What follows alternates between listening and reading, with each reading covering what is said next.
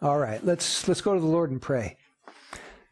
Father, we we dare not neglect uh, seeking you as we open up the Word of God and it's proclaimed and it is taught. We pray that your Holy Spirit would be using this time in the lives of your people.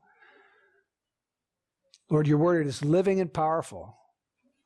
Your Word is like a hammer that destroys things, and it's like a sword that pierces. We pray that it would have its intended work in our hearts, Lord, to the extent that we are in error in any way, that we are drifting or walking away from you, Lord. We pray that this would be a corrective word to us and that you'd help us to turn and to seek you with all of our hearts. In Jesus' name, amen. We've been discussing the wandering of the children of Israel through the wilderness on their way to the promised land. And my question to you this morning is why did God give these stories, these historical accounts of what took place while they're on this pilgrimage, while they're on this way to the promised land? What was God's purpose in giving us all of these stories? Was it just that He wanted us to have some interesting reading material, you know? without any practical relevance for our lives? Well, as we get into God's Word today, we're going to start by going to 1 Corinthians chapter 10. I want to show you, because the Apostle, the Apostle Paul answers this question for us in 1 Corinthians chapter 10, verses 1 through 11. And Paul is going to quote several of the stories that took place during this 40 year period while they were traveling through the wilderness. He's going to quote them. And then he's going to tell us why God gave us these stories. So let's take a look. 1 Corinthians 10, verse 1. For I do not want you to be unaware, brethren, that our fathers were all under the cloud, and all passed through the sea, and all were baptized into Moses in the cloud and in the sea. And all ate the same spiritual food, and all drank the same spiritual drink for they were drinking from a spiritual rock which followed them, and the rock was Christ. Nevertheless, with most of them God was not well pleased, for they were laid low in the wilderness. Now these things happened as examples for us, so that we would not crave evil things as they also craved. Here's the first time he tells us why these stories were included here. That was for us, examples for us, so that we wouldn't crave evil things.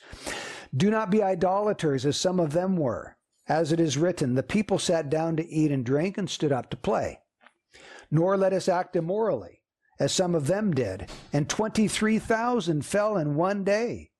Nor let us try the Lord, as some of them did, and were destroyed by the serpents. Nor grumble, as some of them did, and were destroyed by the destroyer. Now, here we come to verse 11.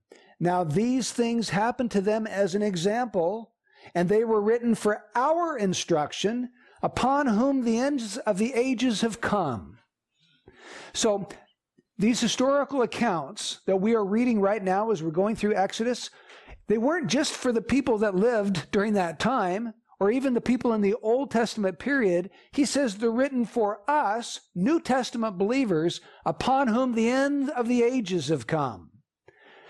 God had those historical accounts inscripturated in the Bible because they are sort of a, a parallel with the Christian life that you are living and I'm living today.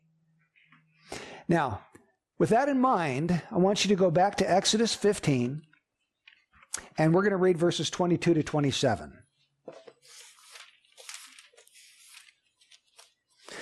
Then Moses led Israel from the Red Sea and they went out into the wilderness of Shur.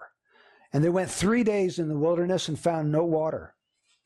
When they came to Marah, they could not drink the waters of Marah, for they were bitter. Therefore it was named Marah. So the people grumbled at Moses, saying, What shall we drink? Then he cried out to the Lord, and the Lord showed him a tree, and he threw it into the waters, and the waters became sweet. There he made for them a statute and regulation and there he tested them. And he said, If you will give earnest heed to the voice of the Lord your God, and do what is right in his sight, and give ear to his commandments, and keep all his statutes, I will put none of the diseases on you which I have put on the Egyptians, for I, the Lord, am your healer. Then they came to Elim, where there were twelve springs of water and seventy date palms, and they camped there beside the waters. Verse 22. Then Moses led Israel from the Red Sea, and they went out into the wilderness of Shur, and he went three days into the wilderness, and they found no water. Let's remember the history of the Israelites so far. They were groaning under oppression. Remember, the Pharaoh had set taskmasters over them. He had made them slaves, and they were groaning and, and moaning and crying out to the Lord and sighing. And the Bible says God took notice of them. He looked down upon them. He had compassion on them. And he raised up a deliverer in Moses. God sent plagues upon the Egyptians until he finally persuaded Pharaoh to let his people go free. And on that eventful night, when God went through the land, striking down all the firstborn of man and beast throughout all of Egypt, when he saw the blood over the door, he passed over and did not bring his wrath and his judgment to bear upon the firstborn of that house. Now, think about this. Their actual history is really our spiritual history.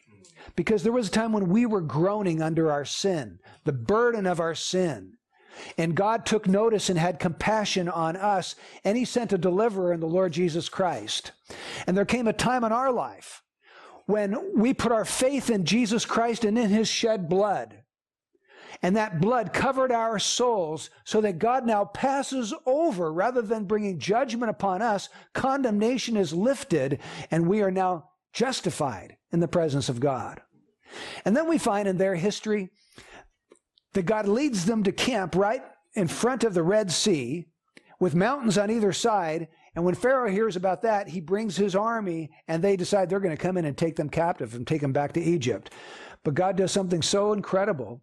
He brings a strong east wind that actually lifts up the sea and parts it wide enough, probably a half mile or more in width, so that two million people can pass through that Red Sea in one night. He delivered them from their enemies. And hasn't God delivered you, Christian, from your enemies, from sin, from Satan, from death, and from hell? And then he begins to lead them with this pillar of cloud and fire. Pillar of cloud by day, pillar of fire by night. And Christian, doesn't God lead you every single day through his word and through his spirit and by his providence? And the very first place they come to as they leave Egypt, a type of the world under the dominion of Satan, the very first place they come to is this place called Marah. Now, notice verse 22 says he led them into the wilderness. After God has this glorious deliverance at the Red Sea, you would think that he would lead them into a paradise where all of their wants and all of their needs are completely met. God didn't do that. He, he led them right into the wilderness. And on top of that, he led them into a place where there was no water. Three days in a row, they were looking around for water and there wasn't any. Now, try to imagine what this might have been like. You know, God doesn't lead us to heaven on a beautiful sunny day with rose petals strewn in our path. The Bible says, through many tribulations, we must enter the kingdom of God. That's the truth. That's how God leads his pilgrims on his way to heaven. Now, try to put yourself in their sandals. You're part of a group of people that's between two and three million. Okay? And you are marching. You don't know where you're going. No one's actually told you your end, end destination. And so, you, of course, you don't know how to get there because you don't know where you're going in the first place. But you're all together and you're all marching. The only thing you know is you're supposed to follow that guy named Moses. He's God's representative. And so he's leading the way as he follows the cloud and the fire. But this representative of God has led you right into a wilderness and he's led you into a place where there isn't any water. Now, folks, after three days with no water, things are getting pretty serious. You can go, I've been told, about a week before you die without water. But after three days, can you imagine the dehydration setting in? Lips are cracked, throats are parched, little infants are crying and screaming. Uh, the animals are becoming faint. The people are becoming, some of them are probably fainting on the way. Maybe even a few of them, the elderly or the infirm, have already died of dehydration because there isn't anything to drink. I mean, this is a desperate, desperate situation. But that brings us to verse 23. Because they come to Marah, and at Marah there's a large pool of water. Now, what would they, what emotion would be flooding their soul as they finally find this great big pool of water? Hallelujah, right? They're, they're overjoyed. There's great rejoicing. And they're probably a mad scramble as they run down to the side of the pool, stick their face in there, and start to slurp it up. But as soon as they did that, they go, ugh, and spit it out because they, it was undrinkable. It was bitter water. It was brackish, acidic. You know, there, there was just no way they could drink this water, so they, they spat it out. What would they have felt at that point, do you think? Maybe anger. What else? Disappointment. What, what a deep disappointment. I mean, for three days they've been looking for water and they finally found it. And when they tried to drink it, they couldn't. And they're still just as thirsty as they've ever been. Disillusionment with the promise of that pool off in the distance. It didn't bring to me what I had hoped it would bring to me. Folks, we have Marahs that we face all the time. We have needs and desires. And we hope that this person or that thing is going to satisfy that need or that desire in our life. Yeah, yeah. Some of those needs are acceptance, uh, happiness, fulfillment, satisfaction, joy, pleasure. We all want these things. They're all part of the human psyche. We want all of these kinds of things. But we make the mistake of thinking that we can find those things at Mara. Marah is the place of bitter waters. We think, man, that, that woman or that man looks so wonderful. If I were just married to him or to her, then I'd really be happy. Then I'd really be satisfied. Or we think, boy, those drugs really look pleasurable. That alcohol really look, I, I bet that would be a great experience to, to drink that or to take those drugs or to smoke that or whatever it is. Or we think, um, if I just had that job or owned that house or was able to drive that car, then I'd be happy. Then I'd be fulfilled. And we think life comes from status or approval or recognition or power or money or fame or sensual kind of pleasures. But every time we make that mistake, we're drinking at the waters of Marah. And we're going to find that they're bitter in the end. They won't deliver to us what we had hoped. We're going to be disappointed. We're going to be disillusioned. Let me give you a few examples. Have you ever been driving your old car down the road and you start to notice the cars that pass you by? It goes, wow, that's a nice car. Boy, look at that one. That's a nice car. Look at my piece of junk. This thing's an old clunker, you know. It's got scratches on the paint. There's a, a, a dent in my bumper. Look, there's a Starbucks cup on the ground. there's food on the floor. This thing, this just, I, I, I hate this car. I want a brand new car like everybody else has. And so you start thinking about the fact that you don't like your car and you want a brand new car. And you start noticing all the new cars around you. And then you start noticing all the commercials about new cars on TV. And then you go on the internet and you start Googling all the new cars that you would like to have. And you start to become obsessed with this idea. Man, I know I'd be happy if I just drove that new car. And then you come up with a plan to convince your spouse that you, you got to buy this new car. this is really be a good idea to buy that car. It's only $500 a month for five years. Big deal. We need it, honey. We need the car. right? And so we go ahead and we buy it.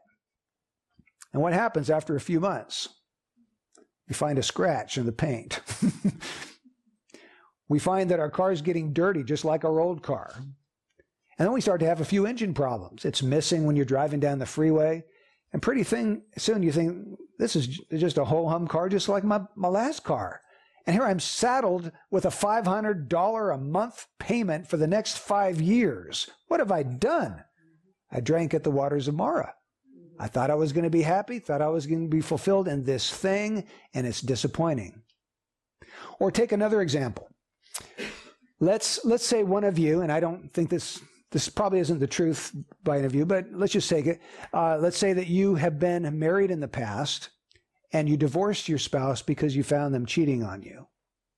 And that person was not a good husband to you or a good wife to you.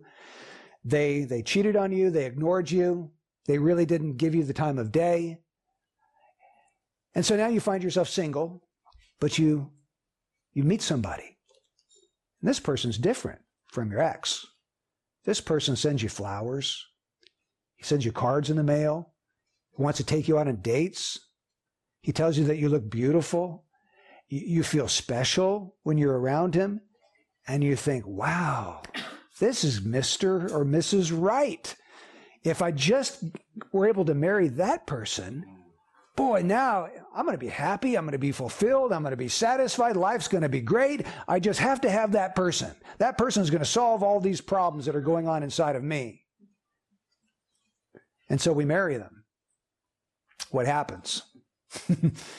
may take a day or a week or a year, but eventually you find out this person isn't perfect like you thought. They're just as fallen and sinful as you are. They've got just as many problems as you do. They've got some disgust. That guy has some disgusting habits. You find out that he likes to smoke cigars. Or he likes to eat in bed while he's watching TV while you're trying to go to sleep. and how he used to help you with the kids, he doesn't do that anymore. He just sits in front of the TV watching the ball game, letting you take care of all the kids' issues. And after a while, you think, what have I done? I thought I had a bad marriage the first time, but I've got another bad marriage the second time. And so this guy's like an albatross hanging around my neck. What? You've drank at the waters of Marah again. You were looking to that person to slake the thirst of your soul and bring you soul satisfaction, and that person can't do it. They can't. Solomon figured this out. Solomon was a guy that you might say he had it all. He was the king. That meant that he had all the power that he could ever want to yield. No one could question his power. He had all kinds of slaves and servants doing his bidding. He was incredibly rich. I, I did a little figuring this week, and if the gold that he got every year was transferred into our currency today, he was making over a billion dollars a year in his personal salary. A billion.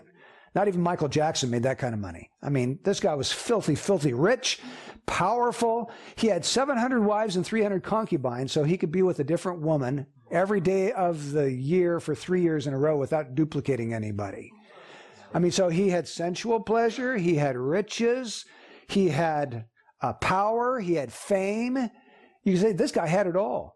But he wrote the book of Ecclesiastes, and this is what his punchline was Vanity of vanities. All is vanity, meaning empty, futile. When he looked at all that stuff in the end and he looked at the emptiness of his own soul, he said, That stuff can't do anything to touch this soul in here. Can't do it. Jesus also had something to say about this. In John chapter 4, he meets a woman who had been married, was it five times, right? And she's living with another guy. Do you think this woman thought that maybe she could find Mr. Right who would finally do something to fulfill her and satisfy her. She just kept looking for one guy after the next, after the next. She's going through guys trying to find that one. She's convinced that if I just drink of the waters of that guy, he's going to fill me up. And so Jesus says to her in John 4 13, Everyone who drinks of this water will thirst again. But whoever drinks of the water that I will give him shall never thirst but the water that I will give him will become in him a well of water springing up to eternal life. So if you drink of the waters that Jesus gives you, it's going to be like a well. Instead of being thirsty all the time, this well is going to continually spring up and satisfy your spiritual thirsts, springing up to eternal life.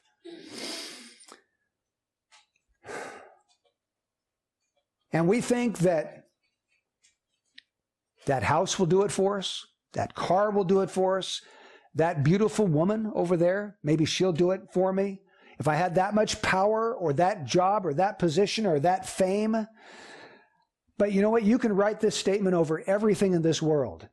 Everyone who drinks of this water will thirst again. Write it over anything. Write it over your job. Write it over any possession you have. Because if you look to that thing to satisfy you, what you've actually done is replace the true and living God with an idol. That thing has become your God. It's a false God, and it can't, can't deliver. God never intended for it to. God wants to be the one that delivers. God wants to be the supplier of your deepest needs.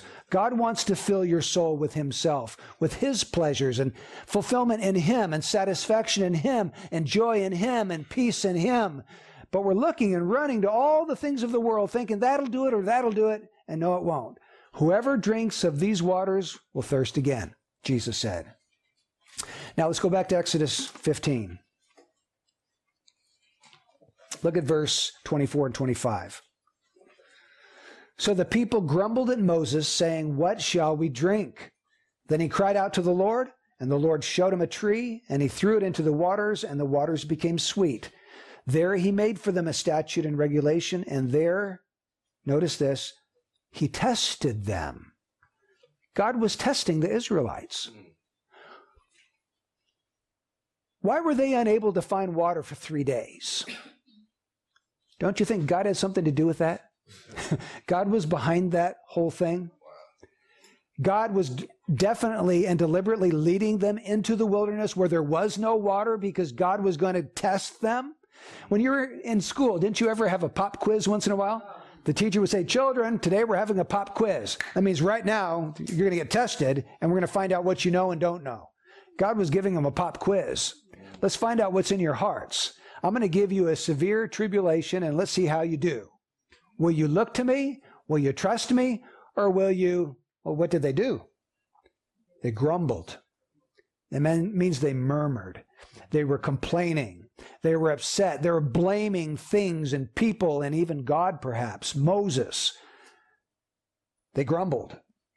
You see, when, when God leads us into the wilderness for three days, or he leads us to a Marah, where we think there's going to be water and we find it's undrinkable, there's two ways you can respond to that situation. You can respond like the Israelites and grumble, or you can respond like Moses and cry out to the Lord. That's how Moses responded. Moses cried out to the Lord, and the Lord answered his problem. The Lord showed him a tree. He didn't create a tree, He showed him a tree over here, and He directed him to take that tree and cast it into the waters, and the waters were made sweet. Now, I'm convinced that was a miracle. I don't think there was any particular properties in the wood that caused all that acid or alkaline in that water to go away. I think this was a miracle, but God was wanting to show something to his people. If you, when you come into your own Marah experiences and are disappointed in life because you, you have these needs that aren't being fulfilled and you realize I, I'm going to the wrong place, I'm going to that person or that thing, and God wants you to look to Him and cry out to Him, and He will show you an answer for your soul satisfaction. He directs them to this tree. Now, what in the world was that tree supposed to signify? We're not told, and so this is a bit of speculation. I'm going to put forth a speculation, and you can take it for what it's worth. You can see if you think this is right or wrong. But oftentimes in Scripture, the cross of Jesus Christ is called a tree. Cursed is every man who hangs on a tree. 1 Peter 2.24 says that he himself bore our sins in his own body on the tree. Acts 10, what is it now? 39 says that they put him to death by hanging him on a tree. You see, the, the, the, story of the children of Israel as they're going through the wilderness is like our story. And so when we go to Marah and we're disappointed and disillusioned and life is bitter because of these things, God says, cast the tree into that situation. Wow. What does that mean? That means Jesus Christ, the Savior, must be introduced into that situation that you have found so bitter in your life. Amen. Amen. And when you look at their situation from His perspective, with Him being added to that equation, everything changes. Mm. Everything starts to change. Let me just give you a few examples. You've got a bitter marriage. You're unhappy. You're unfulfilled. Cast the tree in. Bring your Savior into that marriage. Start looking to Him to be your Savior rather than your wife or your husband. God never equipped your wife or your husband to save you, to be your Savior, to be your fulfiller, to be your, your, your satisfier. God Himself wants to be that to you. Now, God may use that person in delightful ways and bring joy into your life. And if He does, praise Him for that. But don't depend on that person to do what only God can do.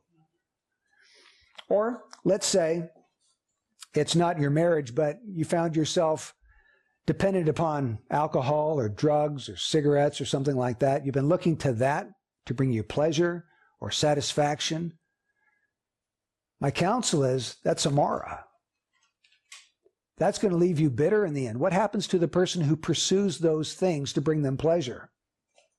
They find themselves addicted to those things, governed and ruled and dominated by those things. A man who is continually looking at porn, what happens?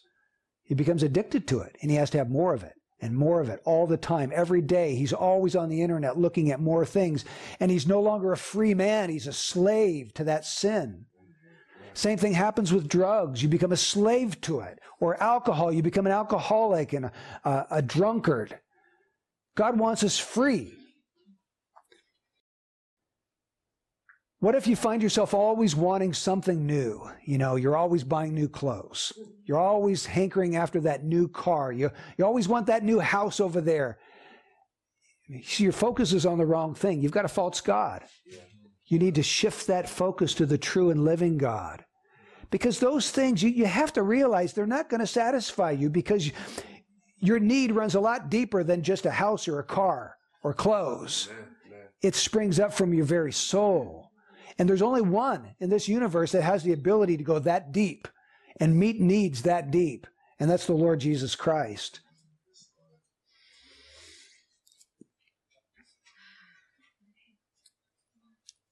I'm going to conclude our message today.